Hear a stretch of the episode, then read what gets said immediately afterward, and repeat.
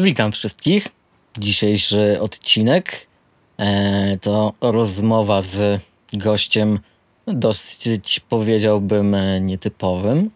E, kimś, kto mm, jest zaprzeczeniem trochę stereotypów hip-hopowca, a jeśli nie on sam, sam w sobie, to na pewno w duecie z Kamilem Piwotem na przykład już bardziej, a jest z nim w duecie, bo wyprodukował mu całą płytę.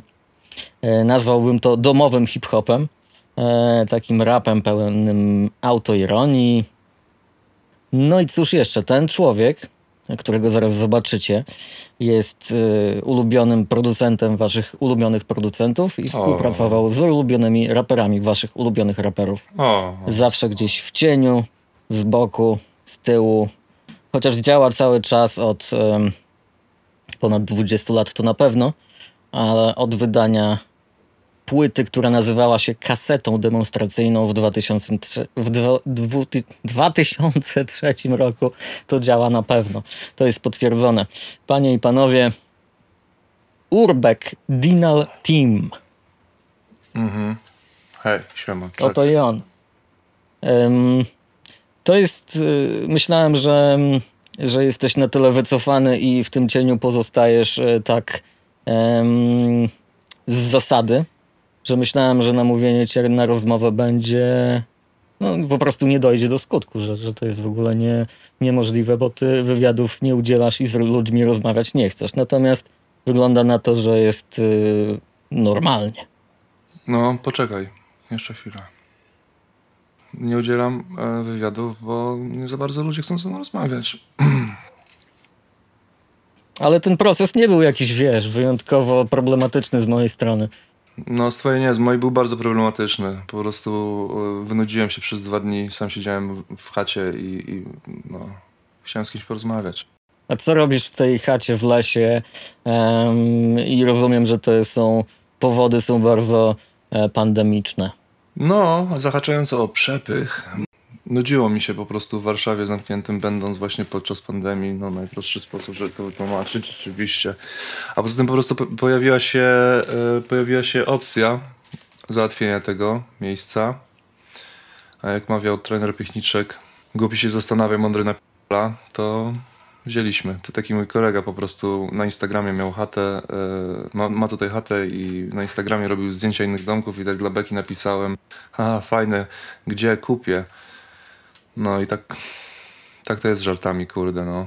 Tak, e, careful what you wish for. E, no i jesteś tam, gdzie jesteś, ale wiązało się to z ucieczką z wielkiego miasta. E, Specjalnie nie uciekałem, ale no. Ale też z ucieczką z jakby studyjnych, Mhm. z okolic studia i ze studyjnych robót, tak, czy nie? Właśnie nie, pandemia mnie totalnie dojechała w tej kwestii.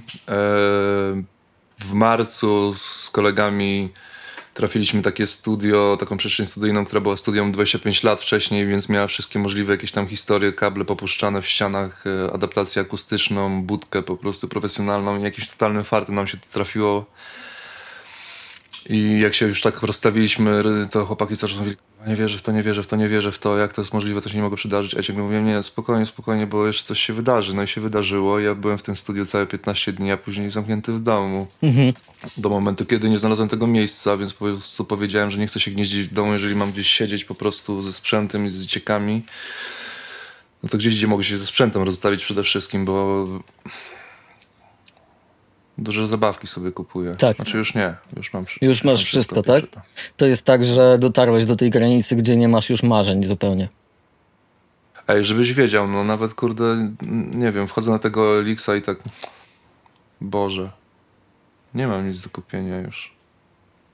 Trzeba cię przedstawić jako e, postać, e, bo niekoniecznie ludzie sobie zdają sprawę, że no jeśli chodzi o e, wtyczki VST, to na pewno oprogramowania mógłbyś sobie zażyczyć jeszcze 100 tysięcy dziennie nowości, ale to nie o to chodzi, bo ty się obstawiasz sprzętem e, fizycznym i analogowym i to dlatego też wykorzystałeś już e, wszystkie swoje jakby marzenia spełniłeś, a są to, były to marzenia związane z brzmieniem vintage'owym często i gęsto. Mhm. Znaczy, to się bardziej sprowadza do tego, że bity zacząłem robić przez przypadek z chłopakami, z chłopakami rapowaliśmy.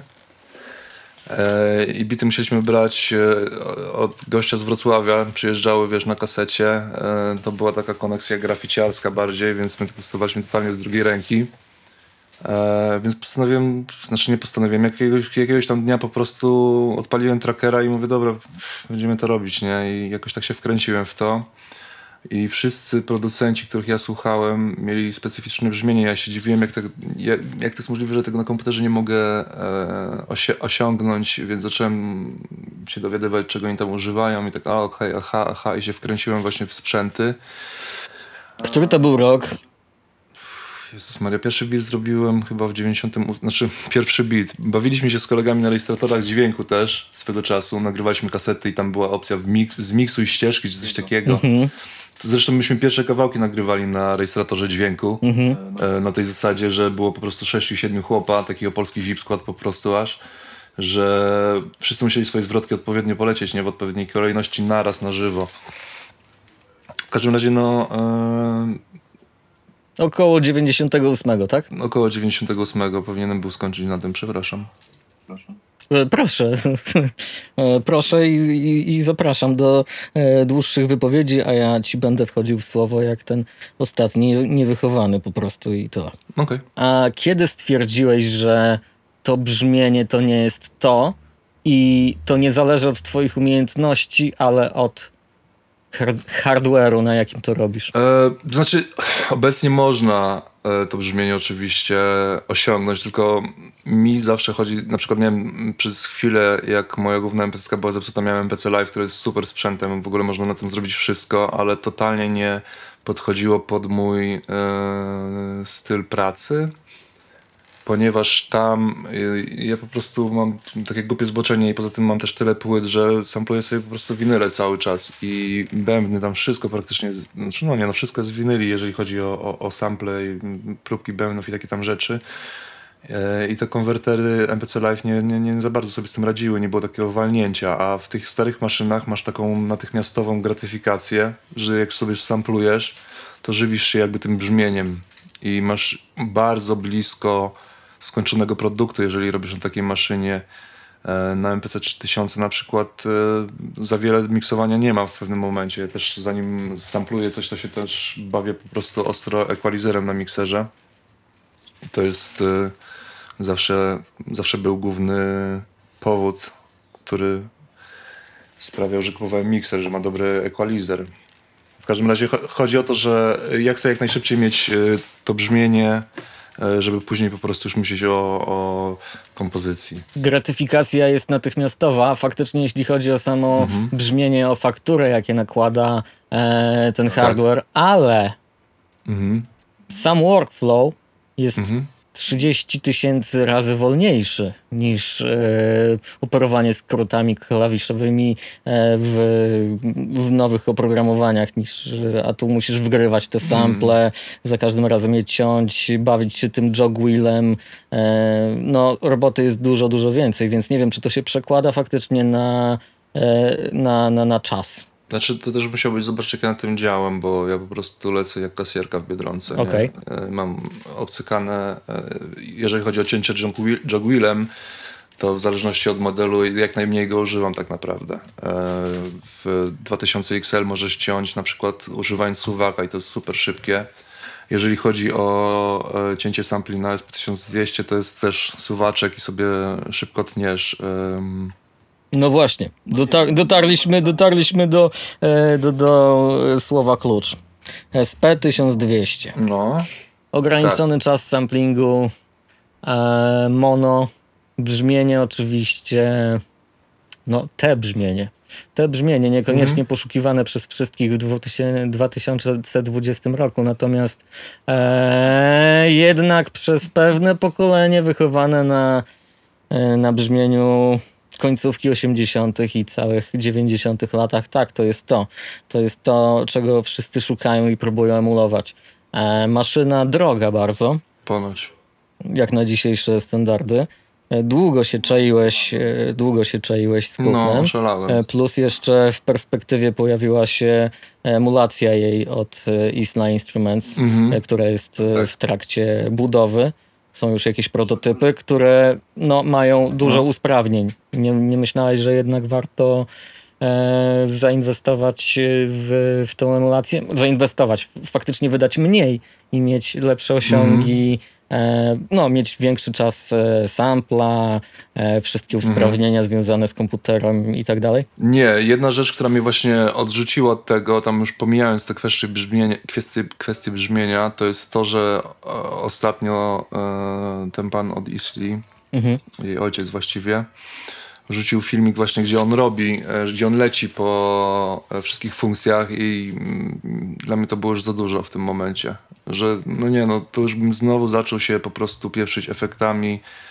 E, W EPC Live tak miałem, że w pewnym momencie się wkręcałem w bawienie efektami, jakieś tam wykręcanie takich brzmień i, i, i koniec końców wychodziło spłaszczona, spłaszczone takie ścierwo zamiast normalne wypukłe ścierwo. Mhm. I to mi się tam nie podobało. Zresztą od, od, e, od komputera odszedłem też dla tego powodu. Pamiętam bardzo dobrze, że ostatnie rzeczy, jakie robiłem na Fruity Loopsie, to było to była, to mikser był po prostu nawalony. Miałem, e, miałem e, taki defaultowy program, który wgrywałem sobie, gdzie już miałem ustawienia na bębny, na wszystko po prostu i tak ryłem po prostu tymi wtyczkami, że e, straszne rzeczy z tego wychodziły, więc chciałem to ograniczyć ten etap robienia bitu do samego robienia bitu tak naprawdę, więc pamiętam, że wtedy dostałem jakoś trzy wypłaty z pracy, bo moje kwestie podatkowe nie były wtedy do końca jakoś ustalone. A w Stanach wtedy byłem i miałem wybór, czy kupić sobie komputer, bo narobiłem wtedy na komputerze siostry, u niej sobie jeździłem i robiłem na Fruity Loopsie. Eee, I pomyślałem, że no, dobra, kupię sobie MPC-tkę. E, nauczę się tego. em, Zresztą mm, rok wcześniej kolega mój, taki Kuba 1200, e, pożyczył mi tę swoją MPC-tkę, bo akurat jej nie używał wtedy. I tak ym, wcześniej miałem jeszcze dwa przy, przypadki, że się mm, miałem okazję tym bawić. To była dla mnie katorga, że jak to tak można na tym robić, a tam po prostu e, usiadłem, porobiłem sobie trochę i tak, okej, to ma sens. Więc e, parę miesięcy później kupiłem sobie własną. I się wyłączyłem tak naprawdę z gry na, na rok, półtorej może, bo e, wiesz, uczyłem się tej maszyny, żeby, żeby dojść do momentu właśnie, gdy, gdzie myślę o tym, że robię beat, a nie myślę o tym, gdzie jest dana funkcja, czyli z zamkniętymi oczami, żebym mógł sobie po prostu klepać, wiesz, kombinacje klawiszy i, i, skróciki. A jeżeli chodzi o te maszyny stare, to tak naprawdę w tym momencie wjechał mi mm, takie, taki ego trip trochę, że chcę się sprawdzić, czy dam radę osiągać podobne efekty, albo może i lepsze niż y, ludzie, którymi się nie, nie tyle inspirowałem, ale których słuchałem, których bitów uwielbiałem. I to byli ludzie, którzy używali, używali głównie MPC 3000, e, SP1200. Miałem też epizod e, z ASR 10 dzięki uprzejmości Marka Torta, który to wciągnął. To też chciałem się na tym pobawić. Mhm. Ale to, to jednak nie był taki wow moment, że był przez chwilę moment, że chcę to kupić, ale tam mnie, po, tam mnie denerwowała jedna rzecz, że jak tniesz sample stereo, to musisz każdy kanał oddzielnie jakby ciąć i lepić ponownie. ASR to pewnie, to pewnie inspiracja alchemistem, tak? A, Jake One bardziej, wiesz? Jake One, a. Alchem... Tak. a, a no już ASP1200 to inspiracja, no wszystkimi. Mało kto tego nie używał. Typ, który robił bity y, dla Tupaka i dla Tag Life, tego jego zespołu. Johnny On się J. chyba Johnny J, Johnny J nazywał, nie? I i jak ja nie miałem w ogóle pojęcia o robieniu bitów, o, o rapowaniu, to były takie, wiesz, produkcje, po prostu których słuchałem, to mi się strasznie ten, te, to brzmienie podobało. To takie delikatne dzwonienie. Tak. Em, na All Eyes on Me przecież on tam robił takie rzeczy, które było słychać po prostu, że to jest SP1200, tam AKI S950 i, Tak, filtr z i to niego. były takie rzeczy, które na, E, No, ja, ja no. najbardziej to, to słyszę w przypadku DJ-a Maxa, e, Soul Assassins i no i oczywiście Pitroka i, i, i Primoszki, tak? Tak. DJ-a No Premiera. i Daft Punk, Da- Daft Punk, Stardust, te wszystkie rzeczy, wiesz, to też jest chyba 1200, jak Tak. ludziom mówię, jak chcą wiedzieć, jakie to jest brzmienie, to mówię, no francuski house i, i, hip-hopy tam takie lat 90. Czy pierwsza płyta Dinali to już był e, okres MPC-tki? Nie, nie zrobiłem żadnego dinala na MPC, znaczy Zrobiłem na MPC kawałki Dinala, które nie wyszły, które później były, pojawiały się w innej konfiguracji, powiedzmy, e, bez Wankaja na przykład, e, ale pierwsze płyty Dinala to był Frutilus. E, zresztą kaseta demonstracyjna była tak śmiesznie zrobiona, że ja, nie wiem, taką wkrętkę, że musiałem odpowiednio kabel włączyć, żeby głośniki mi obydwa grały. Okazało się, że miałem po prostu zepsuty e, zepsutego Soundblastera wejście i wszystko robiłem tak naprawdę w, w mono, mm -hmm. myśląc, że w stereo. E, I ścieżki jak wypl wy, wyplute zostały do miksu, chociaż tam miksu nie było, to zaraz ta historia może, e, do miksu, to usłyszałem, że nagle, o kurde, w drugim kanale też coś jest. I autentycznie nie wiedziałem, że tam są takie historie, nie? więc to jest, to jest wysoki profesjonalizm naszej strony, ale to też ta płyta powstała w 8 dni chyba, aranże i nagranie wokali na też takim wariackim totalnie patencie na mocy polewek. Tam na, nas taki jeden e, kolega po prostu, który miał sklep, powiedział, że my się marnujemy i tam może byśmy coś nagrali e, w studiu u Javora, który jest, zdaje się, dalej nawet bratem DJ Adamusa. I oni mieli takie fajne studio w Opolu i my to właśnie tam żeśmy nagrali i ja następnego dnia wyletywałem z Polski czy tam dwa dni później. I było pytanie, czy chcemy mieć profesjonalny mix, czy taki na hop, e. E, no to my w naszej wielkiej kurde mądrości powiedzieliśmy, nie no na hop siup, żeby mógł usłyszeć jeszcze przed wylotem, nie? Więc dostali tylko po prostu, yy, dostali tylko nasze rendery z Fruity Loopsa, wiesz, w jednej ścieżce, które okazało się rzeczywiście, że są stereo, miały coś innego jeszcze. In... No, no nie, nie, no bzdura totalnie. To nie? wytłumacz mi teraz jedną rzecz. No. Bo ja tego... E znaczy, mogę to zrozumieć e, z perspektywy czasu, oczywiście, natomiast jest to zupełnie, totalnie absurdalne dla mnie. Wydaliście kasetę demonstracyjną, tak się nazywała płyta, na winylu. Tak jest. Tylko i wyłącznie. Tak jest. Tylko i wyłącznie na winylu, żeby mieć to na tym nośniku, który zapewniał najlepsze brzmienie, a jednocześnie Aha.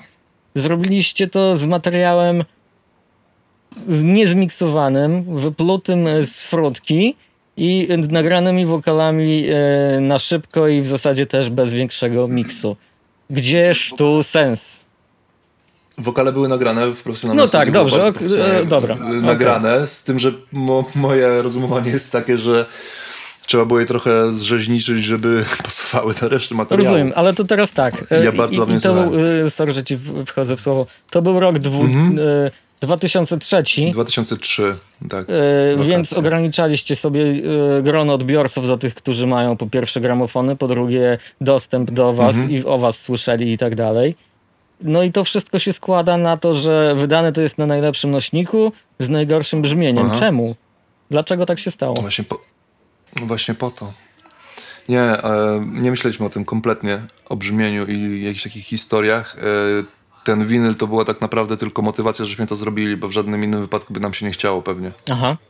Wiesz, my, my sobie po prostu nagrywaliśmy e, różne kawałki, jakieś takie polewki, ale jak właśnie powiedział Maja, Maja Latawiec Marek, że powinniśmy coś tam zrobić i on nam opłaci studio, no to myśleliśmy, że no to dobra, no to sobie jeszcze zafundujemy winyl i tam Wankę sięgnął do skarbca i opłacił to wszystko.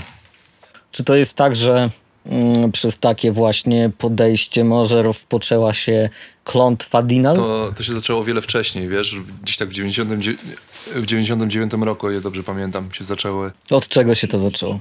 To się zaczęło od czyjegoś dachowania na parkingu na Realu. A co to miało za związek z, z nagrywaniem?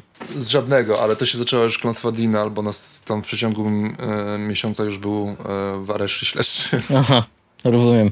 Się, wtedy się zaczęło. Jest, historycy, e, historycy uznają to jako początek e, ery klątwy Dinal, gdzie wszystko, co może pójść źle, pójdzie źle, dlatego e, uśmiechy z naszych twarzy zniknęły na 20 dobrych lat, żeby przypadkiem czegoś nie zapeszyć. A czy to nie było trochę na własne życzenie? No bo e, niekoniecznie nauczyliście się e, na tym, że po pierwszej płycie na tym, że wydawnictwo tylko i wyłącznie na wosku jest e, bardzo ogranicza liczbę konsumentów tejże płyty. I kolejna płyta też powstała i wydana została na płycie winylowej. Swoją drogą jest to jedna z najlepszych produkcji hip-hopowych w Polsce e, tak mówią. E, O, to posłucham. w strefie e, żółta, żółta płyta. W strefie jarania i w strefie rymowania. Nie to, że nie znam tytułu, jasne, tylko przewrotny tytuł, e, autoironiczny także, e, wskazujący na e, różne inne rzeczy niż faktycznie na płycie mogły się, można było doświadczyć. No tak, no to jest, to jest, to jest wiesz, w, w, e, w duchu kasety demonstracyjnej to też była nazwa z odbytu, nie? Bardzo. E, Wyłapałem tę ironię, e, zrozumiałem ją po 15 latach, już, już wszystko do mnie dotarło. Powiedz dlaczego tak, jednak druga płyta też tylko i wyłącznie taki nośnik i takie autoograniczenie się. Słuchaj, e, możesz tego nie wiedzieć, a właściwie już teraz wiem, że tego nie wiesz, ale ta płyta wyszła też na kompaktach. Nie wiedziałem. Ta płyta wyszła też na kompaktach. E, wydawało, kompakty wydawało East Events. To taka była wtedy e, mm, inicjatywa Maćka, który teraz e, jest mm, bardzo wysoko postawionym music, music executive. Chcia, chciałbym tylko napomknąć, że do East Events należeliśmy, nie wiem czy wiesz, ale także my, jako wiesz o co chodzi, Tak. więc byliśmy współ, Tak, e, no, współkolegami z Wy- wytwórni, jeśli można O, tak to nazwać. no, przyja- przyjaciółmi raczej nie, bo dopiero się zobaczyliśmy chyba teraz pierwszy raz. Tak, niestety. Czyli wiesz o kim mówię e, i e, kompakty on wydawał, em, a winyle e, robił Step. nie za dużo was e, się tam w tych mediach e, wyświetlało. W stosunku do tego, tak. w stosunku do tego, jak bardzo e, wiernych e, mieliście słuchaczy i tego, że nie było ich wcale tak mało.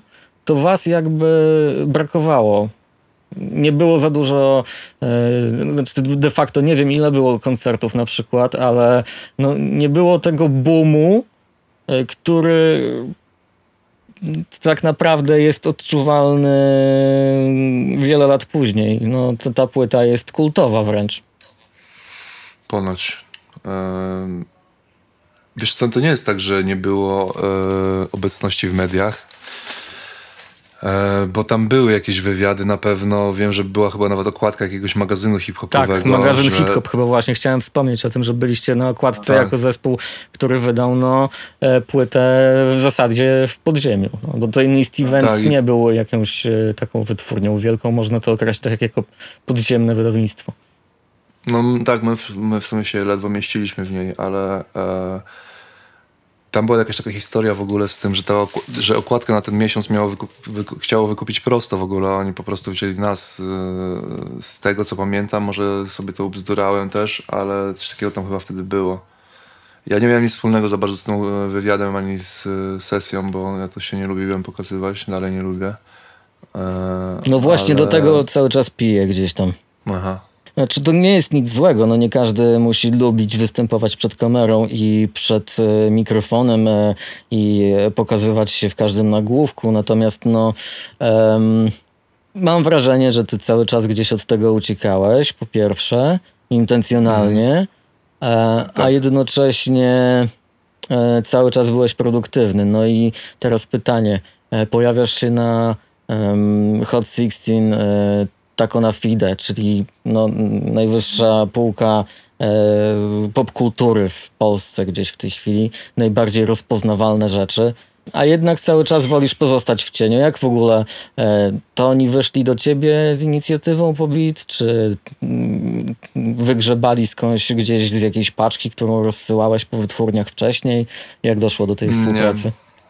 E, Ja przede wszystkim nawet tych e, gości nie znam. E, Znam tylko ich menadżera, że tak powiem. I on miał paczkę, e, on miał paczkę na inny projekt. To było śmieszne, bo to było w 2019, na początku 2019 przylecieliśmy z rodzinką sobie do Polski ze świąt i ja postanowiłem, że mam to gdzieś i wydaję, kurde, wszystkie swoje bity po prostu na jakiś tam, nawet niech idzie na digitale, cokolwiek, żeby to już po prostu, żeby one już zniknęły mi z, wiesz, z dysku i z maszyny przede wszystkim, żebym miał, żebym miał o, miejsce na maszynie. I chyba w ogóle jak lądowałem, to mi się wyświetliło, że właśnie em, ktoś tam e, robi taki projekt i czy nie mógłbym wysłać jakiejś paczki bitów, czy robię w ogóle jeszcze bity, takie było pytanie ogólnie, nie? E, ja ją wysłałem i one tam krążyły w pewnym momencie, e, ale też na projekt Koło na Fide, ten ostatni, e, zostałem tam poproszony o paczkę i o konkretny bit, ale to tam dałem do dupy trochę z tym. I oni stąd prawdopodobnie mieli ten bit. Najśmieszniejsze jest to, i to też są historie, to może nie, jest Klątwa chociaż może i jest, tylko ja po prostu do tego przywykłem, ale tam takie śmieszne historie zawsze są z tymi bitami tego dnia, kiedy dostałem e, wiadomość, czy jestem bit wolny, akurat siadałem do maszyny, żeby go skasować. O, proszę. E, bo był dla mnie po prostu, no, no, nie, nie, był dla mnie fajny. Ja robiłem miejsce na karcie na coś fajnego. I to się też mi dosyć często zdarza, że na przykład ktoś potrafi wziąć ode mnie bit, którego ja na przykład nie mam, bo go nie zapisałem, bo często bardzo nie zapisuję bitów, po prostu zgrywam na ścieżki, a uważam, że jest nie wart zapisania. Później udowadnia mi się, że jest inaczej. I tak ostatnią rzecz, jaką robiłem, e, nie miałem bitu w ogóle, nie? A już wokale były już nagrane i to miał być singiel. Więc musiałem e, wygrzebać płytę totalnie z, z podłóżka, bo przenosiłem się między studiami e, i E, płytę miałem w większości w domu i to oczywiście była ostatnia płyta tam z 200-300, kurde, które prze, przerzuciłem i zrobiłem ten bit od zera po prostu pod wokale, nie? I to jest e, nie pierwszy raz, bo zresztą twój serdeczny, może nie serdeczny, nie wiem jakie tam między wami zażyłości są, ale na Tetrisa to samo zrobiłem praktycznie, że on nagrał do bitu na tą płytę pierwszą swoją. W sensie na dwuznacznie, tak? Tak, na dwuznacznie. Zrobiłem pod, no, od nowa ten beat pod wokale, po czym przyszliśmy do studia je zgrywać, e, zgrywać ścieżki i okazało się, że w złej tonacji jest totalnie. Mieszkałem wtedy blisko tego studia, więc poleciałem szybko po MPC, przerobiłem i oczywiście przerobiłem jeszcze raz źle. I że trzy razy musiałem ten beat przerabiać, żeby go w ogóle zgrać, wiesz, pod wokale, nie? Bo ciągle coś nie się działo. Kto by pomyślał, że w rapie tonacja jest ważna do refrenów, który jest tak. krzyczany. Tylko, że to był 2008 czy też 2009 rok, a tu mamy mhm. sytuację mhm. 2020 i jakby nie, mhm. nie nauczyłeś się przez ten czas, żeby archiwizować te ścieżki tak jak trzeba. No, nauczyłem się, kupiłem ten komputer stacjonarny w pewnym momencie. E, byłem tak zesperowany, że aż imprezę zagrałem, żeby mnie na niego było stać. E, I e, na Shaftera miałem jeszcze też taką podobną historię. Na przykład zrobiłem beat i oni nagrali do niego z Modem Dzbanem i z Rasem. Mhm. A beat miałem na karcie, która, w którą wbił mi się pin z czytnika. Ja mu po prostu olałem. Mówię, dobra, to zrobię ten bit od nowa, a jak mi się pin wbija w kartę szczytnika, to wtedy mi się pali maszyna i muszę ją dać do serwisu, żeby mi ktoś to ogarnął, bla, bla, bla. E, I e, musiałem jakiegoś tego pina w ogóle wyciągnąć w pewnym momencie, bo to, co robiłem na nowo, w ogóle nie się działo, nie?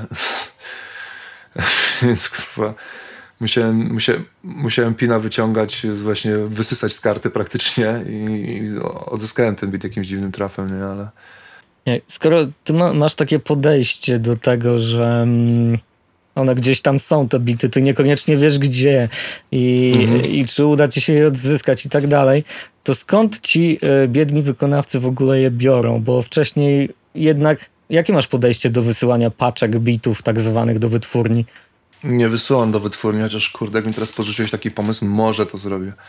Czyli wysyłasz do kogo? Do, do tego, kto się zgłosi? Menadżer tak. zgłasza się, ty Menadżer, dajesz i zapominasz tak. o tym. To najfajniej jest z menadżerem gadać, że nie musisz się ten, nie musisz mieszać, mieszać tych, kurde, tych kwestii z, z artystą biznesowej, powiedzmy w pewnym momencie i muzycznej. Ale tak, jak ktoś po prostu poprosi. Znaczy nie poprosi, bo to za bardzo, ale wiesz, zagada, że może coś tego. No dobra. To powiedz mi, e, faktycznie z takimi wykonawcami, raperami jak Shafter, czy też e, Fabiański, to ty się pewnie nawet nie widziałeś i nie, nie, nie, nie spotykałeś. Nie, nie znam, nie, nie znam. Fabia Fabiańskiemu właśnie musiałem bit od zera zrobić. Co śmieszniejsze, bo on miał już gotowy ten kawałek na bicie, też nie powiem kogo, ale wszyscy tam jakoś zgodnie uznali, że jak przyszła paczka, że jednak ten biorą na ten kawałek. Mieli też alternatywę, nie? więc trochę musiałem się spiąć na to. Świetny beat. Naprawdę, super beat, ekstra. Nie, Dobry, ale ja go, piękny ja kawał muzyki, a nie, a nie miałeś obiekcji przed tym, że to fabijański, owiany niekoniecznie dobrą e, sławą wśród e, na scenie hip-hopowej? E, Nie masz ci, z tym już problemu, czy, czy, czy, Nie, to nie, wygląda? nawet, nawet musiałem zobaczyć, kto to jest. Obejrzeliśmy z córką, z córką serial Ultrafiolet, przez co ona powiedziała, kazała mi przyszedł, że nigdy nie przeprowadzi mi się do Łodzi, e, bo tam codziennie ktoś ginie. I z nim to była też śmieszna historia, jak każda. Jego tam wtedy executive producer DJ HM do mnie napisał, czy mam jakieś śmiecie, odrzuty, bo projekt robi i są takie i takie osoby biorą w nim udział. Ja mówię, no dobra, masz. I ja wtedy też gdzieś wyleciałem sobie za granicę, jakieś takie dziwne czasy były i on mi odesłał, okej, zaklep ten beat. Ja zobaczyłem, co to jest za beat i mówię, ale to jest jakaś polewka? Czy o co chodzi? I on mi wtedy dopiero powiedział, kto to jest. Ja mówię, dobra, co mi zależy. E, ten beat i tak jest, wiesz, bekowy, jeżeli o mnie chodzi. Że on jest fajny, nie? Ale, ale jest, jest jak dogonić psa dwa, kurde, praktycznie. I... Nie, no nie, nie przesadzajmy. No, dla mnie to jest naprawdę porządny kawał muzyki. Naprawdę mi się podoba, autentycznie. Znaczy to jest, to jest, z tym jest też taka związana historia, bo kiedyś miałem, to jest, to jest nie powiem z jakiej to jest płyty, chociaż tam kto, kto ma wiedzieć to wie, pozdrowienia dla ludzi, e, to e, ja miałem kiedyś tę płytę e, strasznie porysowaną. Bo to Chodzi jest ci o taka płyta, sample, o źródło sample. Tak, chodzi, to jest taka płyta, której bym kurde raczej nie kupił, chyba że dla Beki. To jest polska płyta, to oczywiście. Dlatego nie zdradzasz, e, dlatego nie zdradzasz pochodzenia, bo to polska płyta, Mm, jasne. tak, bo I ja- mogą bo- się bo- dziwne rzeczy później dziać. Aha, nie no bo ja mam jeszcze parę bitów. Generalnie e, zapamiętałem tę bitę, płytę tak, że miałem ją strasznie porysowaną, czyli miałem ją z, z jakiejś, z nie wiem skąd ją wyciągnąłem. I pamiętałem z niej to, że chociaż była strasznie porysowana, to z każdego kawałka można było zrobić beat, że tam totalnie mogłeś cały album z tego e, zrobić i to różnych numerów. Bo tam po prostu syntezatory, wiesz, bębny, w ogóle cały ten kawałek Fabiańskiego, wszystko tam jest e, samplowane z tego numeru, oprócz chyba takiego rimshotu, nie wiem, i hi-hatu. A stopa, klapy, to jest wszystko z tego samego numeru zrobione z tej samej płyty. I ja ją po prostu w pewnym momencie myślałem, a dobra, widzę ją na Allegro za 15 zł, to jak będę bogaty kiedyś, to sobie ją kupię. I kiedyś byłem bogaty i sobie ją kupiłem. I właśnie robiłem te bity chyba, e, robiłem tą płytę przez jeden dzień, totalnie siedziałem w, w studiu i klepałem z niej bity i to był taki, który zrobiłem, chłopakom pokazałem, hej, patrzcie co dla Beki zrobiłem, ha, ha, ha. Dobra, zgrałem ścieżki, zgrałem na kasetę i, i okazało się, że nie, nie zapisałem go, ale pewnie miałem w głowie, że a kiedyś do niego wrócę i zrobię go dobrze. Mhm. Taka to jest historia tego bitu, powiedzmy. Przy każdej twojej anegdocie dotyczącej e, poszczególnych tych produkcji cały czas, e, jeśli chodzi o mnie, e, odczuwam tutaj e, wyraźny i jednoznaczny e, brak autopromocji z twojej strony.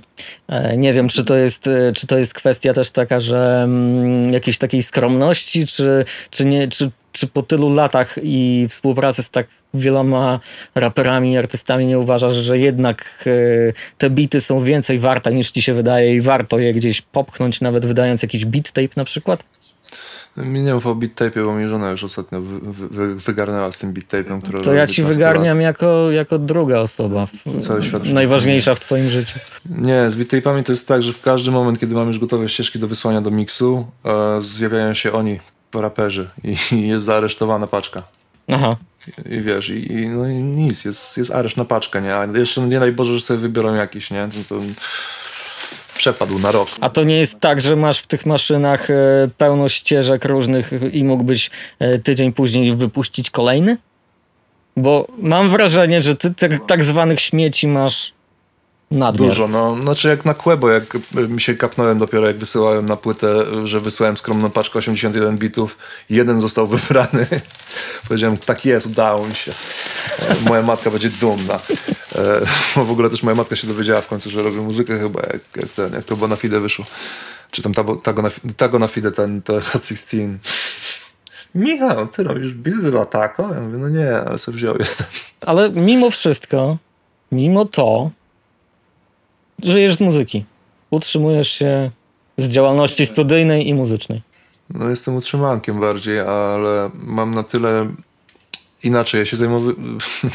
Lubię mieć zdywersyfikowane źródła przychodu, więc em, robiłem trzy rzeczy głównie przez ostatnie parę lat. E, I to było granie imprez, tragedia, e, tłumaczenia ekspresowe jak komuś się paliła dupa i potrzebowało mieć na angielski i to było przeważnie jakieś takie kwestie e, eksplikacje, kurde, reżyserskie i potrzebowali to na zaś, to ja to robiłem i z, i z tego miałem do jakiegoś czasu największe pieniądze ale później wjechały powiedzmy takie reklamy, muzyka e, i bity zaczęły iść, więc na przykład nie robię już kurczę tłumaczeń, więc można powiedzieć, że trochę z muzyki się otrzymuje, ale to jest bardziej muzyka bardziej e, zasila muzykę.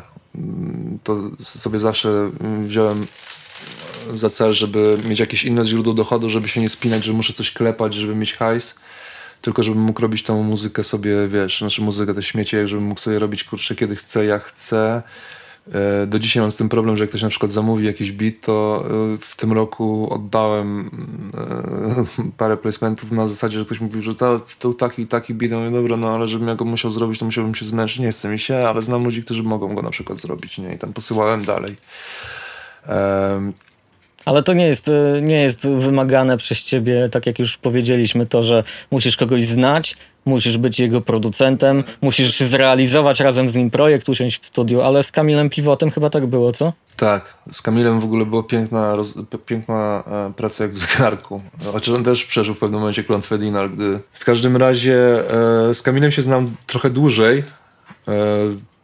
Z 2003 roku właśnie. Przy okazji tego projektu jakby czuć e, chemię, czuć, że to nie jest tylko oddanie komuś e, różnych e, muzycznych pomysłów i, i, i zarysów, tylko słychać, że tam się, że, że to jest wspólna praca zespołowa.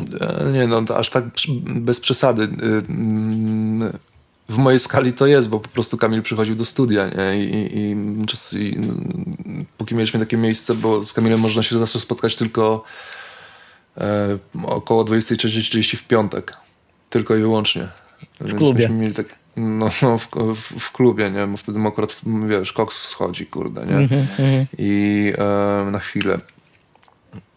I tak się spotykaliśmy po prostu i to było tak, że wiesz, ostatnie bity zdaje się na Tato Hemingwaya e, e, robiłem przy nim. E, I on też jest taką osobą, która, mam parę bitów, które się nazywają Zapisz to. Mhm. I to są właśnie słowa Kamila, który mówi, dobra, zapisz to, nie? Ja mówię, na pewno, to przecież sierwo, nie, zapisz to. Ale żaden z nich nie został wykorzystany, więc ostatecznie ja miałem rację. E, jeżeli kogoś znam, to po prostu yy, wiesz, no, serdecznie spojrzę, jeżeli chodzi o tam właśnie oddanie takiego bitu. Ale tak poza tym to nie mam jakichś takich zapędów, wiesz, żeby komuś mówić, co ma rapować. E, nie, nie, to, to nie chodzi nawet o merytoryczne jakby, e, no, no, merytoryczne kwestie jego rapu, tylko takie realizacyjne, wiesz, techniczne spostrzeżenia, że tu no, to, co robi realizator w studiu, czyli pomaga w e, delivery tego wokalu, a nie, e, nie wpływa na jego merytorykę i to, co się w, dzieje w kwestii samego tekstu jako takiego. Chociaż różnie to bywa pewnie. Ja ich też nie nagrywam, wiesz. Um ja dopiero teraz mam tak naprawdę jakiś setup do nagrywania, powiedzmy, a nie nagrywałem e, Kamila w ogóle. A czy ty jesteś, e, czy ty miksujesz swoje rzeczy? W sensie... Staram się, teraz, teraz chcę się tego nauczyć, bo już mi się, wiesz, chcę, chciałbym już po prostu rzeczywiście, tak jak mówisz, te śmiecie wypuszczać powiedzmy raz na tydzień, bo ich trochę czasami jest. Czasami mam takie rzuty, że wiesz, że krepnę po prostu epkę w parę dni, nie? I chciałbym się tego pozbyć, żeby to nade mną nie ciążyło, że a nuż ktoś to weźmie ale nie, nigdy jakby się nie, nie, e, nie uczyłem miksu, ponieważ miałem w studiu koleżkę, który miksował profesjonalnie i to było na takiej zasadzie, że zaklepałem beat i on powiedzmy spał na kanapie, ja go powiedziałem, ej weź mi to zmiksuj szybko w 5 minut i on mi to miksował powiedzmy do jakiegoś projektu i, i szedł spać dalej na przykład. Ja nigdy, e, wiesz, nie poprosiłem go, żeby on mi jakiś tam, wiesz, więcej rzeczy powiedział. On mi tam, wiesz, jakieś takie podstawy zawsze mówił, ale resztę to tam nigdy już nie słuchałem. No i on wyjechał do Chin i nagle zostałem sam. Ale w przypadku takich beat-tape'owych e, produkcji ten miks nie musi być doszlifowany do granic możliwości, wiesz, to są no często takie e, strzały prosto z producenckiego e, hardware'u wypuszczone z, od beatmakera prosto i ludzie to jak najbardziej wybaczają, bo nie słuchają tego dla, dla głębi i, i, dla wymuskanego brzmienia, często wręcz przeciwnie, szczególnie jeśli chodzi o te tekstury brzmień prosto z twoich samplerów. Wiesz co, to właśnie ten kolega, który który był ten profesjonalnym miksowcem, masteringowcem, znaczy bo bardziej mastering wolał iść, to mi zawsze mówił, że niepotrzebnie zgrywam ścieżki z MPC-ki, że to już jest tak ładnie zlepione, że powinienem po prostu sumę zgrywać i tyle, nie? I, i limiter, i nara, ewentualnie coś tam, jakiś szlif. Ale no nie wiem, no chcę się tego teraz tak nauczyć, już coraz bardziej powiedzmy ogarniam, nie? I, i, ale też długa droga przede mną. Ale jeżeli chodzi o beat tape, to tak, teraz mam e, z takim znajomym powiedzmy układ, że właśnie będę mu wysyłał, on będzie mi mówił, co robię źle. Czyli będą długie wiadomości zwrotne. Ale nie, nie zajmuję się. Jeżeli chodzi o taką czystą orkę studyjną, ja się tym nie zajmuję. To chłopaki się zawsze, które, z którymi siedzę w studiu, powiedzmy, się tym bardziej zajmują. Ja tam może znajomych nagram, ale, ale mm, no nie, nie, nie robię takiej orki klasycznej. W pewnym momencie właśnie przestałem brać niektóre zlecenia, bo nie chciało mi się, wolałem zrobić więcej bitów i większa szansa jest, że to gdzieś pójdzie i to zawsze jest jakiś śmieszny pieniądz. Znaczy, no, no no nie, nie jest może śmieszny jednak, ale no jest spokojny, ale nie powiedziałbym, żebym się z tego utrzymywał. Urbku, nie wiem, czy mogę zdradzić twoje pe personalia i zwracać się do ciebie po imieniu, czy to ci będzie przeszkadzało, czy nie, bo jesteś tym e, skrytym w cieniu, um, ale pozwolę sobie powiedzieć do ciebie Michale. O kurde. Wielu, wie, wielu, ludzi nie wie o tym. To teraz e, może, może, może, to będzie, e, może to będzie dobry clickbait, żeby trochę więcej ludzi obejrzało ten podcast.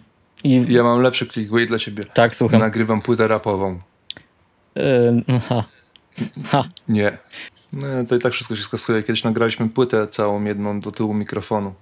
Ale na szczęście sprawa się naprawiła w ten sposób, że e, płyta się skasowała przypadkowo z dysku i nie, A, dzięki Bogu. nie, nie wyszła.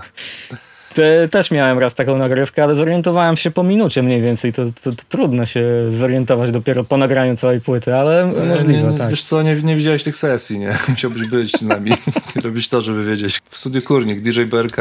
Bardzo fajną rzecz e, wkleiłeś a propos twojej autoironicznej, e, autoironicznego spojrzenia na świat. E, parę dni temu wyczytałem na twoim wallu na Facebooku, że e, to był e, to była to było afterparty po koncercie Jessa Boykinsa The Third, trzeciego. I tak, Cud nad Wisłą, czyli lokal, w którym odbywał się koncert i afterparty, na którym grałeś jako DJ, dostał wiadomość od jednego z uczestników, z widzów, e, treści, cytuję. Akurat swego jego czasu zajmowałem się graniem w klubach, jestem starszej daty, e, w takich jak, i tu wymienia parę klubów ten ktoś, i trochę znam się na tym. Podstawą jest, by DJ umiał zgrać choć dwa numery ze sobą, tak by, nie, mu się nie rozjeżdżały. O nietrafieniu w numer, tak by się skończył, nie wspominając. Tym bardziej, że chłopaki w dzisiejszych czasach zasuwają na makach, a nie na gramofonach i programach, które same zgrywają numery, a mimo wszystko kawałki jeżdżą im jak chcą. Niestety, gościu, czyli to, to jest to tobie, E, który tak, grał przed, jak i po live akcie czarnoskórego piosenkarza, pokazał gorszy poziom niż niejeden DJ, który zaczął swoją przygodę dopiero co z DJ-owaniem. Postscriptum jest takie, że jak e, chcecie, to mogę wam zagrać za darmo imprezę, e, dużo lepiej generalnie. Mhm. I tu jest konkluzja od e, twojego no, od menadżera, który cię zatrudnił, a raczej współgrającego. Mhm. Grałeś z nami ostatni raz, ty skracze to sobie rób paznokciem po ortalionie. Mhm. Udostępniasz to tak publicznie, tak nie masz z tym najmniejszego problemu. E, Ej, to była moja prasówka przez jakąś chwilę. Tak? e, powiedz mi, e, jaka to była impreza? Czy, bo przed chwilą mi powiedziałeś tutaj poza kamerą e, ciekawą rzecz, że to była jedna z fajniejszych imprez, jakie zagrałeś. No, tak było. Rozwin. Nie, no to było ja wtedy miałem taki e, e, ciąg, że grałem, e, z, w sensie jak przyjeżdżał artysta z zagranicy i nie miał DJ-a, to mnie brali, bo mogłem mu powiedzieć, że jeżeli chce trochę herbaty, to jest tam mhm. i inne takie rzeczy po angielsku. Mhm. E, I chyba i grałem w ogóle z, wtedy z Odyssey, ze Stalejem i to był taki trzeci koncert, na którym mnie wzięli, żebym mu puszczał bity. I rzeczywiście tak było. Tam jeszcze DJ Invent grał z jakimś swoim projektem, nie pamiętam jaki. A było to tak, że miałem zagrać warm-up, na którym ludzie zaczęli nieszczęś nieszczęśliwie dla mnie tańczyć. Więc y, płynnie przeszedłem, to też było śmieszne, bo płynnie przeszedłem specjalnie z setu e, e, w pierwszy beat, który miał być na koncercie i koleś wszedł i mówi tak, tak, teraz, teraz, nie? I on chciał wejść w ogóle normalnie w to, a ja przerwałem i co? Teraz? Wchodzimy teraz. Na początku było pięknie. No i później jeszcze stypę zagrałem po koncercie, nie? Gdzie się działo. Tylko, że wiesz, no to była jedna z... Mi się najfajniej grało tą imprezę, bo tak miałem swój slot i tak, tak ciągle się oglądałem i tak, ej, to co, już, już mam schodzić? Nie, nie. Wiesz, było tylko, nie, nie, nie, leć dalej, leć dalej. I... I naprawdę, no fajnie mi się grało. Wtedy też byłem wkręcony właśnie we wchodzenie we frazy, wiesz, nie, że 5 minut, kurde, miksuję jeden numer po house'owemu, tylko wiesz, wbite od razu, nie? Takie, ale takie, no, nie slam mix, tylko kurczę, jakieś takie ciekawsze, tylko krótsze przejścia, powiedzmy. Rozumiem. E, niemniej e, zostałem wyjaśniony, wyjaśniony. Jak to się teraz mówi, a ty nie lubisz grać imprez, co? Zawsze do tego podchodzisz jakoś tak. W pewnym momencie e, zacząłem się z tego utrzymywać, więc zacząłem brać fuchy, które po prostu więcej płaciły, a im więcej płacą i nie masz wyrobionej marki, a ja jestem nikim, to e, musisz grać to, co oni chcą, więc generalnie uwielbiałem grać. To była moja największa miłość, generalnie zgrywanie dwóch kawałków to jest przecież piękna sprawa. A skreczowanie to jest, wiesz, po prostu to gdzie były momenty zen, łapania zen, kurde, i siedzisz godzinę po prostu w ciemnej piwnicy i pocisz się. A w pewnym momencie zacząłem grać, kurde, imprezy, na których nie grałem muzyki musiałem brać muzykę, której nie lubię. I tak to nie była muzyka, kurde, w większości wypadków, którą, e, którą e, chcieli ludzie tam, powiedzmy. I wiesz, to była opcja tylko dla hajsu, gdzie po prostu, kurde, strasznie źle się czułem. I wiesz, no już e, ilość mm, pod wpływem dziewczyn, które przychodzą po prostu i ci zioną kurde alkoholem, że chcą to, tamto, dlaczego nikt się nie bawi, gdy wiesz, parkiet na przykład jest. Ja to wszystko znam z autopsji, jasne. No tak, nie, no to jest, wiesz, to jest, to jest memiarskie ten, memiarskie po prostu DJ-skie standardy, nie? Ale no już miałem dość w pewnym momencie. Miałem dosyć, tym bardziej, że jak grałem imprezę, to potrafiłem, wiesz, grać imprezę powiedzmy do którejś tam do czwartej, trzeciej powiedzmy w Lublinie i musiałem jechać rano, żeby o szóstej już być, wiesz, przy córce i przy synu, nie? Bo żona wychodziła do pracy i po prostu mnie to też wykończyło w pewnym momencie fizycznie, psychicznie i w ogóle. I miałem dość. Zżygałem po prostu już tym. Yy, straciłem totalnie zajawkę nie? Na, na, na po prostu szukanie muzyki, którą o fajnie sobie zagram. Yy, to będzie fajnie grało. Yy, padło to u mnie. Teraz mam takie jeszcze momenty. Zresztą teraz położyłem kurde też sprawę miksu Know Me, ale to jest taki mój kurde już standard, bo nie będzie mnie w, w mieście bardziej, znaczy o wiele dłużej niż myślałem a tam mam jednak większość winyli i, i, i, i dwa adaptery przede wszystkim, no to mam tylko jeden. A ty cały czas grasz z winyli, czy wróciłeś do grania z winyli? Nie, nie, nie, nie, ja wróciłem po prostu, bo to ja, ja się uczyłem na, na winylach. Do tego stopnia, że też bez słuchawek sobie grałem na winylach. E, A potem Serato, tak? Serato, tak, no bo ja przez to, że grałem na.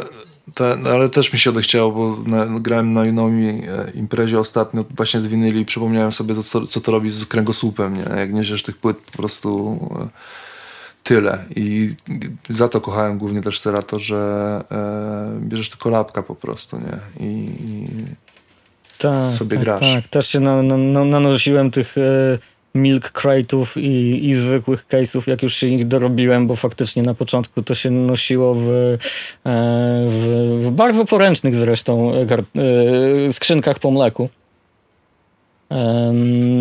I, i, I to powiedzenie milk crate wzięte z angielskiego gdzieś tam z em, podziemnego rapu, że no, to faktycznie ten milk crate to jest faktycznie e, faktyczny, faktyczna skrzynka po mleku, które są najwygodniejsze do winyli, bo idealnie pasują i w Polsce też takie skrzynki są e, tych samych rozmiarów i, i, i to... no, to trzeba środek wyżłobić niestety w większości. E, Tak, ale bardzo, bardzo ch- radośnie przywitałem DVS, Serato i tak dalej, bo Mhm. no to było Nie, no to jest wspaniałe. obciążenie Przede było. wszystkim wiesz, winyle też kurde nie są tanie, a ja generalnie lubiłem, e, kup, kupuję winyle, które chcę, nie? które chcę sobie posłuchać, które e, wiem, że mogę okraść artystę e, z jego sztuki.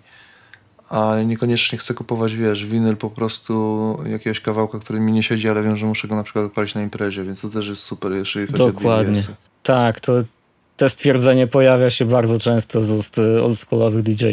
No, oldschoolowych, tych, którzy grali z płyt prakty, w, no, z płyt po prostu. E, powiedz mi, e, wróćmy do tematu beatmakingu. E, mimo, że mm, mimo, że obkupiłeś się tym sprzętem e, vintage'owym trochę, nazwijmy go sprzętem analogowym po prostu, który ma swoje ograniczenia, to y, nie słychać, żeby twoje produkcje e, z tego roku, z zeszłych, e, z ubiegłych kilku lat były jakieś bardzo korzennie bumbapowe, takie przedpotopowe nazwijmy. To raczej idziesz gdzieś tam z duchem czasu. I to, że robisz to na takim, a nie innym sprzęcie wcale nie wymusza tego, że ma to brzmieć z, y, totalnie jak z 94 roku. Czyli y, domyślam się, że z nowościami też gdzieś tam jesteś na bieżąco. Niekoniecznie, jeżeli chodzi o nowości, to przeważnie e, moja żona mi podrzuca. E, Ja nie słucham takich rzeczy, ja po prostu cały czas robię ten sam beat generalnie od wielu lat i tylko różne jego wariacje i czasem coś dziwnego wyjdzie, ale jakiejś takiej opcji właśnie na robienie boom bapu e, no nie wiem, nie mam, nie mam na to zajawki, w sensie, że lubiłem tego słuchać. Mogę, jeżeli sample tego już wymaga, że kurwa, dobra, muszę z tego zrobić boom to, to będzie boom ale generalnie to, to są, wiesz, to, to jest w, e, no, nie wiem, średnia taka wszystkiego tego, czego ja kiedykolwiek słuchałem, nie? I producentów, których lubiłem. I to dużej, znaczy nie w dużej mierze, ale w wielu przypadkach to nie byli stricte hip-hopowi producenci. Mhm. No dobra, a znajdujesz jakieś inspiracje w dzisiejszej muzyce, bo różnie bywa. Niektórzy producenci zatrzymują się na swoich inspiracjach sprzed lat i później rozwijają tylko i wyłącznie swój styl. Poniekąd powiedziałeś, że tak robisz, ale łapiesz się na czymś e, nowym, co cię zupełnie potrafi zerwać, zerwać ci czapkę z głowy, której nawet nie, nie masz? Dawno temu to był Anderson Paak. E, obecnie to jest taki koleś z Mino. On jest chyba z, e, z St. Louis. E, ale oni generalnie, nie, nie, to nie jeżeli chodzi o bity, bo jeżeli chodzi o bity, to tak naprawdę nie wiem. Trudno mi powiedzieć. Ja bardzo mało słucham e, rapa, jeżeli już, to czas te same rzeczy tak naprawdę.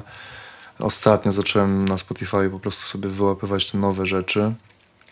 Ale też nie muszę rzeczy na czasie słuchać, żeby powiedzmy być na czasie, bo to wszystko to są cykle i sezony i to po prostu wszystkie te rzeczy już były kiedyś robione. Tak, to prawda. E, jak my nagrywaliśmy Dinal, e, te truskule szalone, to my niekoniecznie też słuchaliśmy wtedy takich rzeczy, nie? No my, mm, mieliśmy po prostu jakieś tam kaszmany leciało, e, zanim w ogóle, wiesz, Paul Wall i tam Kamilioner wyszli, to mixtape też latały, numery z ich kawałków, więc e, ja też zresztą w Atlancie wtedy siedziałem, więc zupełnie inny rap tam leciał. Tam leciało to, co później się z, nagle z tego się zrobił trap, nie? więc jak wyszły trapy, to dla mnie to też nie było jakieś tam super nowe, bo wiedziałem mniej więcej o co z tym chodzi, z, tym to się je, z czym to się je. Tak samo przecież Kate wyszedł, to to samo było, to po prostu, wiesz, francuski house, kurczę, e, zmieszany tam powiedzmy z jakimiś hip-hopowymi J.D.-lami. Tak, post, post, post J.D.-lową kiwką, tak. I to są wszystko po prostu różne wariacje z, z jednym dodatkowym motywem. Na przykład jeżeli chodzi o, o klubową muzykę, to e, tak jak Baltimore było, to przecież Jersey, Jer- Jersey Club jak weszło, to to było połączenie Baltimore'u powiedzmy nawet z two-stepem, nie? Z tymi Mhm. breakdownami, kurde, na pół tempa. Więc wystarczy, że jedną rzecz w jakimś e, kawałku powiedzmy zmienisz i możesz to nazwać właściwie nowym stylem muzyki. No, szczególnie teraz, kiedy mm, rzeczy nie do odróżnienia na pierwszy rzut ucha e, są nazywane już zupełnie inaczej, no nie? Wiesz Albo co, zmiana naj- BPM-ów wystarczy, żeby już to się nie nazywało trap, tylko tylko Ghetto House, Tak. kurde, albo nie wiem co. A, a Twerk, naj, wiem, naj, najwięcej, najwięcej, e, no twerk to akurat jest mm, Tak. totalna pochodna bou- bounce'u, Oczywiście nie? do Ale, trzęsienia bardziej zatkiem, ale no wiesz o co mi chodzi. O to, że jak te No tak, granice są tak. płynne i, i jednak. E, jednak wielu wymaga, żeby w tych, e, poruszać się w tych szufladkach. Nie wiem po co tak w zasadzie. największy chyba taki mm, e, podział tych wszystkich tych wszystkich gatunków to mają house'owcy, nie? Oj, tak, tam to się dzieje. Tych rzeczy to ja już zupełnie nie łapię, nie wiem, nie wiem na jakie terytorium nagle wbiłem. Wiem tylko, że jak słucham jednego kawałka przez dwa dni, ktoś powie, teraz fajna część była, Tak. To wiem, że no, Tak. wiem, co to jest Mhm. wtedy. To jest Tak, deep, tak, tak. deep House ponoć, albo Minimal. Tak, czekaj, No czekaj, teraz, teraz będzie. Tak, teraz będzie i słuchasz i dwa dni później dalej nie E, czytałeś. kiedy byłeś w Atlancie? Jakie to były, e, jakie to były lata, kiedy siedziałeś w ATL? Ostatnio byłem rok temu za dwa razy. No, rok temu, ale powiedziałeś, że byłeś e, przed, przed ekspansją trapu też. To 6, 7, 6 lat. E, od 2001, 2000, no to 6 lat. 2001, 2007. Mhm. Mie- mieszkałem tam praktycznie, nie? Jest taki niezbyt popularny, e, niezbyt popularne twierdzenie. Oczywiście tam się ludzie wykłócają na różne sposoby, ale słyszałem to od ludzi, którzy pochodzą prosto z południa, z Miami, z Atlanty, Mhm. e, którzy wychowali się na Miami Base bardziej i to było bardziej popularne w 80., 90. latach niż e, hip-hop. I oni mówią Mhm. wprost, że ten rap e, nowojorski, e, a trap to jest e, korzenie, wcale nie są tak blisko siebie, jak e, jakby niektórzy chcieli i, i ten trap wcale nie jest hip-hopem, bo w, e, on, wyszedł, on wyszedł z e, kultury trap house'u, z kultury Miami Bassu, z klubu Tak. e, i, i z klubów ze striptizem, a geneza Tak, hip-hopu tak, tak. jest zupełnie inna. Park, park i, i DJing. To się, to ktoś kiedyś wytłumaczył, kiedy ja byłem tam, że to chodzi o to, na czym ludzie słuchali muzyki w danym mieście. Tak też, tak, tak. tak. E, Nowy Jork to jest publiczny transport słuchaweczki. E, Atlanta, południe to jest jeżdżenie autami z takim basem, że po prostu e, naprawdę słyszysz to przecznicę wcześniej, nawet dwie i jak się karoseria po prostu trzęsie. Nie? I to jest, to jest w ogóle niesamowite uczucie posłuchać sobie czegoś takiego na takim sprzęcie. A więc tam było zawsze rzeczywiście kluby ze striptizem. Jeszcze nie wspomniałeś właśnie o, o nowoorlańskim bounce, który też właśnie Też, tak, zainspirował tak, bardzo tak. Nie dużo. wspomniałem, ale to też oczywiście. E, No ogólnie rzecz biorąc, y, mm, y, podzielasz ten pogląd, tak, że to nie jest hip-hop, że tak powiem, głupio i dość infantylnie nawet. Ja jestem małym białym chłopcem z Polski, no co ja mogę mówić, Mhm. kurwa. To nie jest, to jest, ja się nie będę nawet wypowiadał na ten temat, jeżeli tak twierdzą, to tak jest. Jest w tym, jest w tym sens, rzeczywiście to są zupełnie dwie różne kultury, nie? E, Graffiti tam po prostu, b-boying w, w Nowym Jorku i tam, wiesz, w tych Stanach, e, w tym trójkącie ich, a w Atlancie zupełnie inne historie. Zresztą jest chyba nawet e, dokument o Organized Noise, też super producenci. tak, bardzo fajny na Netflixie. Nie. Organized Noise? Czekaj. Organized? Noise. Mhm. Tak, tak, tak, z Atlanty. Tak. E, żeby nie było, ja osobiście też e, to nie jest tak, że tutaj wyznaczam granicę i podpisuję się pod tym, że to jest hip-hop, to nie jest hip-hop. Nie. Ja tylko e, próbuję posegregować to tak, jak, jak mówią e, ludzie, którzy faktycznie tam byli, mają z, to, z tym e, i mieli związek bezpośredni i nie dorysowują jakiejś ideologii, tylko wprost mówią, jak to wyglądało na przełomie e, wieków. Więc e, ustrukturyzować to jakoś, tylko i wyłącznie próbuję, nie mówię, że, że to jest hip-hop, a tamto już hip-hopem nie jest, ale coś w tym jest, skoro mówią to ludzie prosto z tamtych rejonów, gdzie trap powstał. podam, podam ci taki przykład, ja z kolesiem, z którym pracowałem, który tam był z okolicznej dzielni, po prostu jak jechałem autem i miał płytę Scarface'a, wtedy The Fix, to on sobie puszczał, wiesz, jakiś tam, kurde, bardziej wybujany kawałek, a mówiłem, a weź puść tam, powiedzmy, Guess Who's Back, nie, że Kanye West robił beat, bo niesamowity beat dla mnie to był. To tak, no dobra, okej, nie masz ten swój, kurde, nowojorski rap.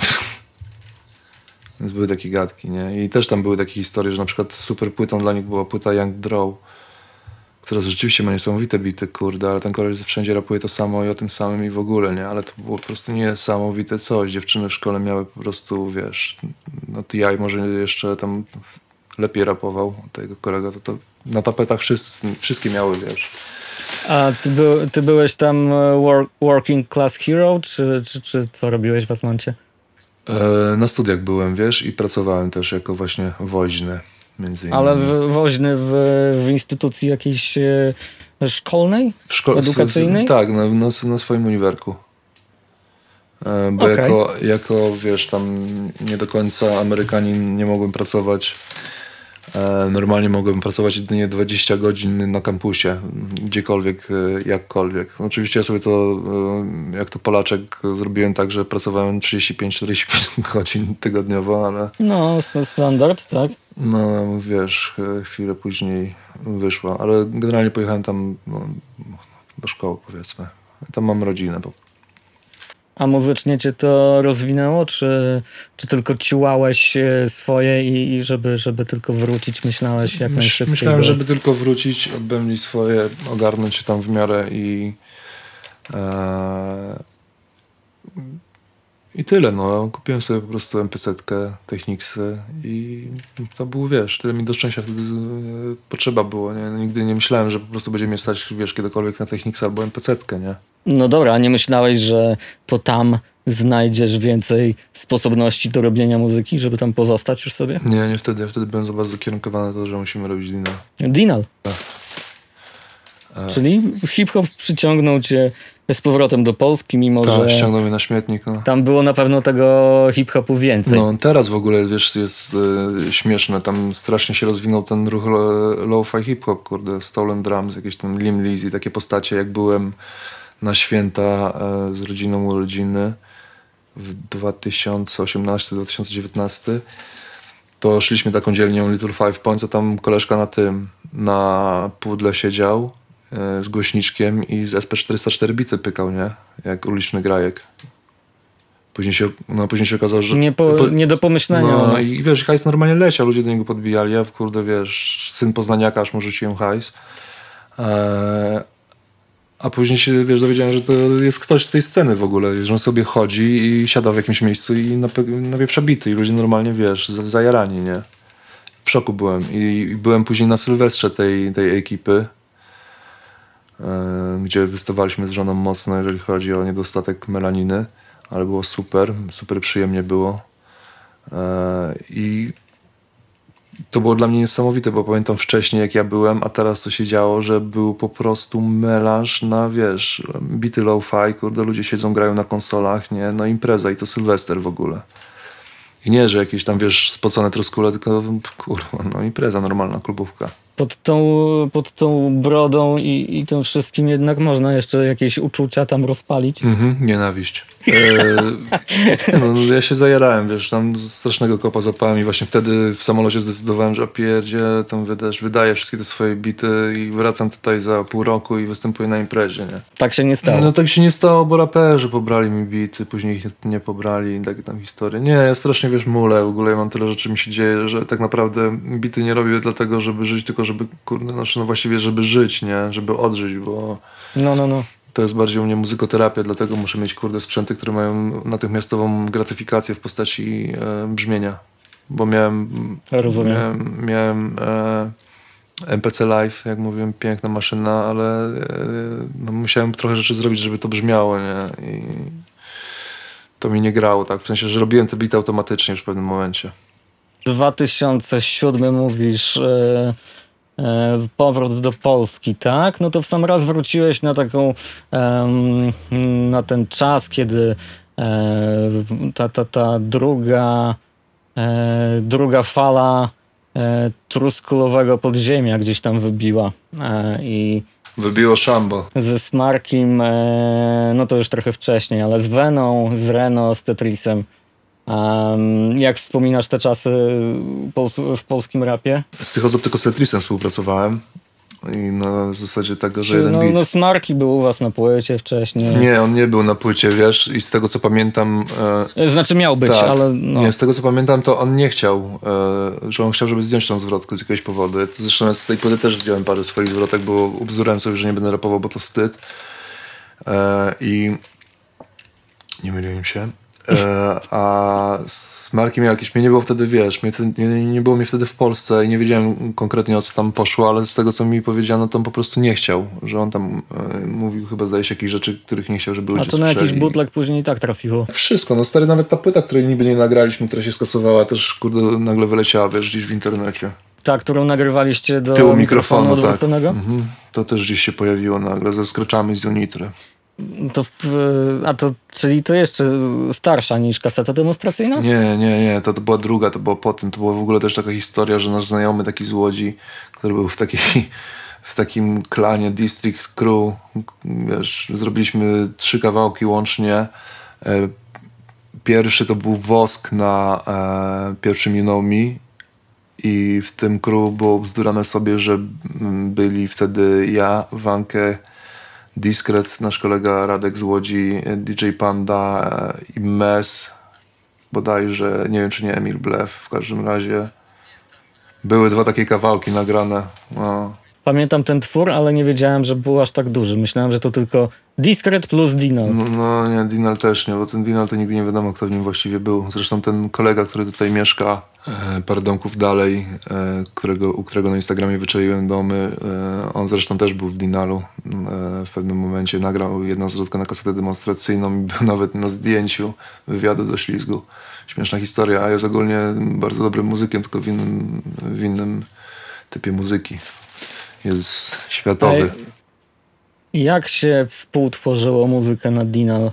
To były bity od Meja i od ciebie, ale siedzieliście przy nich wspólnie, czy... Nie pamiętam. e, Szczerze mówiąc, raczej nie. Raczej robiliśmy osobno bity. E, na pierwszy Dinal. E, nie, no robiliśmy osobno te bity. No ja robiłem w Stanach w pewnym momencie, już miałem sposobność. E, a Mayday robił w, w Opolu po prostu. I pamiętam, że właśnie po kasecie demonstracyjnej, jak nagrasz już płytę, tak kurde, nagraliśmy płytę. Co teraz? No jak my to teraz przebijemy, nasze największe osiągnięcie w życiu, nie? I taki dół był. I pamiętam, że przyjechałem wtedy e, na wakacje po roku i poszliśmy do studia, które właśnie DJ BRK e, ogarniał sobie i chłopaki mieli kawałek, nagrywali z Barbarą, który się okazał koniec końców to nie jest ten joint. I usłyszałem ten beat i po prostu wróciła mi, wiesz, e, zajawka we wszystko, nie? że tak wow, ten beat rozwala mi łeb, nie? Niesamowity był. Tylko właśnie e, skreśliłem refren, który oni tam mieli, bo tam było też coś tam, to jest ten mówię, nie, to nie jest ten joint. E, I coś tam. ale swoją drogą świetny numer. Wspaniały. Ten beat, kurde, top wszechczasów ogólnie jest, nie? Ale nie, nie robiliśmy razem. Jeżeli robiliśmy jakieś razem bity, to już nawet nie pamiętam, co to mogło być, ale to tak wiesz, dla jaj, jako Machogi Ting Dong, kurde, jakiś remix może zrobiliśmy, a... No a tak to nie. To osobno A robiliśmy. tych projektów, projektów niekoniecznie poważnych też trochę było, co? Monitor FM. Tak, tak, tak, tak. Zresztą, o, ten kolega to mm. też jest założyciel Monitora FM, co tutaj siedzi. No okej. E, I też był w Damastas zresztą. No właśnie, Damastas jeszcze. Damastas, tak. potentat. No, działo się w tym Potentat, wszystkim. który był w ogóle taką metaakcją, kurde, e, bo on powstał tylko i wyłącznie do tego, żeby zrobić sobie jaja z takiego zespołu, który był z Podopola i był ulicznym takim niby zespołem, a byli totalnie chyba z jakichś tam domków, nie? Z jakiejś wsi. Więc postanowiliśmy, że stworzymy fejkowy zespół uliczny do oporu i wyjdziemy do nich z propozycją, żeby nagrać wspólny kawałek.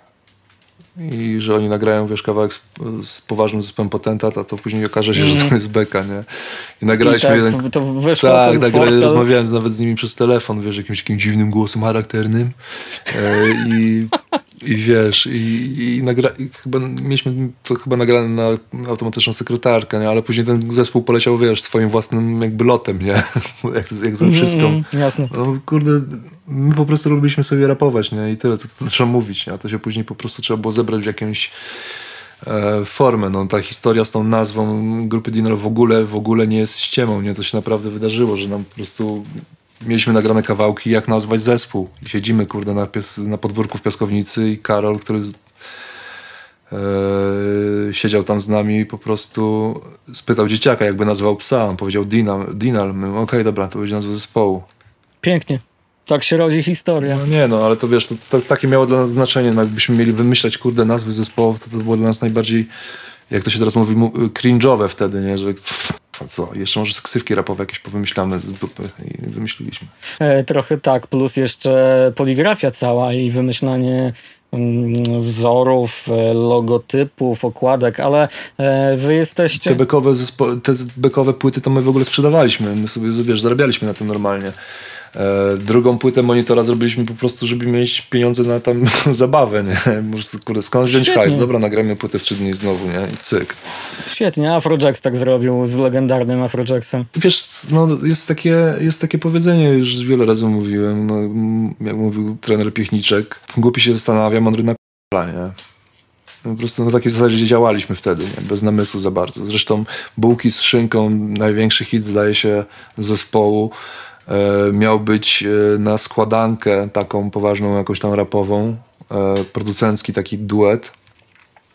E, i oni powiedzieli, że nie, że to jest, e, e, że to jest jakiś bykowy kawałek, oni tego nie wezmą. No to chłopaki zrobili własny beat i wiesz, nagrali kawałek. Nie, nie każdy za bardzo rozumiał też, wiesz, o co chodzi, nie? A to była po prostu kwestia chwili, nie? O, wymyśliliśmy taką bzdurę, dobra, nagrajmy to.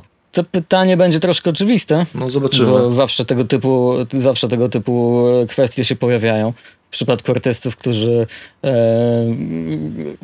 których zespoły się trochę poluzowały, e, poluzowały swoją e, aktywność, ale jeszcze jest możliwe, żeby wrócić do, e, do, do nagrywek dinalowych. A propos tego, że pan Wanks e, nagrał Hot 16 i tak dalej. Nie, nie, Dinal jest martwy, no, nie ma sensu. Dino jest martwy. Tak, tak. No, był taki okres, że co roku hip-hop pisał i trzeba było cały czas powiedzieć, że nie, Dinal jest martwy.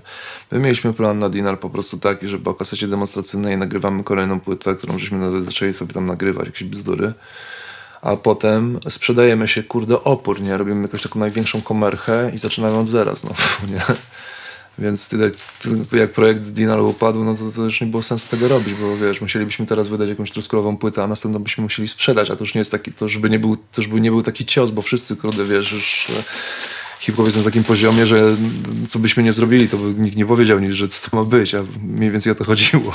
A co, co, co jeśli chodzi o okoliczny element? No cały czas istnieje, tak? I działa. No tak, no ale... I ty też tam się czasem, e, czasem podrzucisz jakąś produkcję. Nie, no to, był tylko, to była jedna tylko płyta i, i na drugiej, na pierwszej jakiejś tam, e, gdzie był mój beat, to po prostu e, to był beat do Mili Ludzie w ogóle pierwotny, bo e, też to, to jak robiliśmy kasetę demonstracyjną, przepraszam, żółtą płytę, wyglądało tak, że e, ja wysyłałem projekty całe bitu do Maydaya i on je po prostu aranżował. Ja nic nie robiłem przy tej płycie oprócz bitów, nie? I tam może skreczu jednego czy dwóch.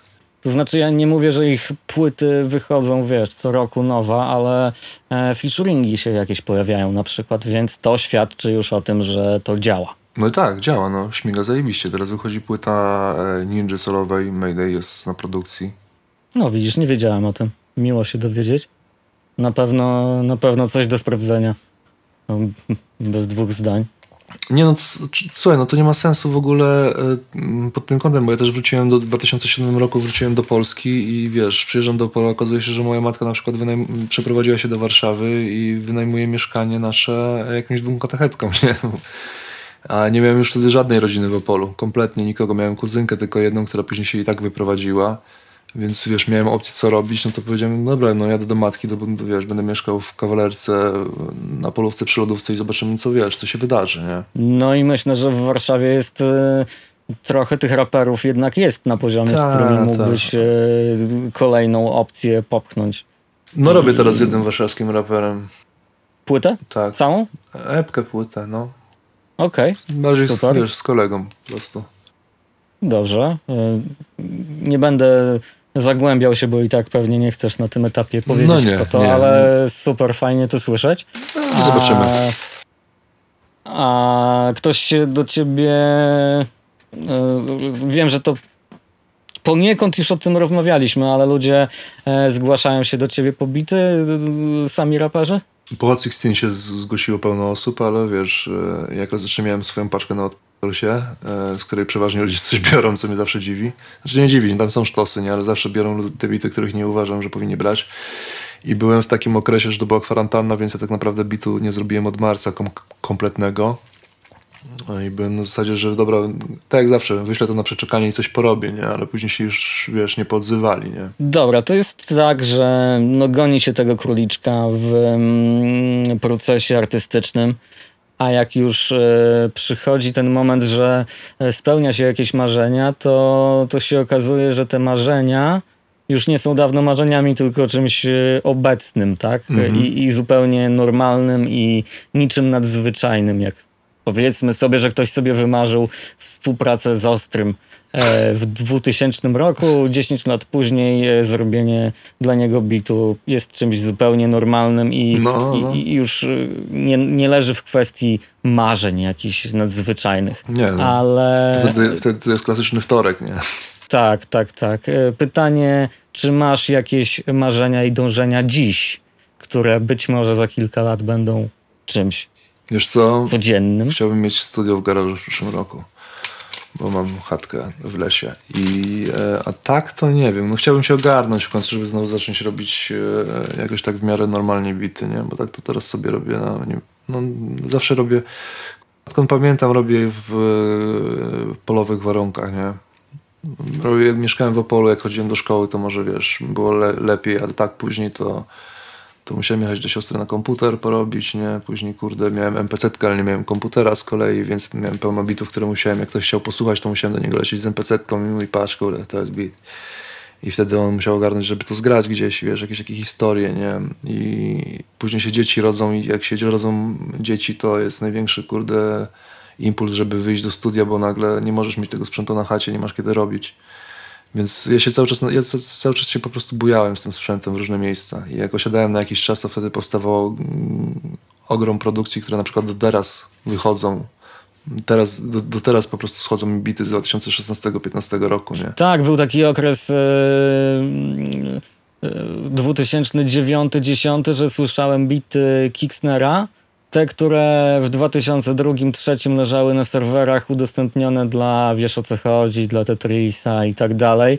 I one później po 10 latach e, w tej samej wersji ukazywały się na przykład na płytach e, no, na przykład na warszawskim deszczu był taki w 2008 czy 2009 roku. Powiem ci, że Łukasz to musi mieć niesamowitą kurę bibliotekę, bo on do dzisiaj jakieś rzeczy wypuszcza. Z tego co wiem, to on hip-hopu to nie zrobił od przedwojny, nie?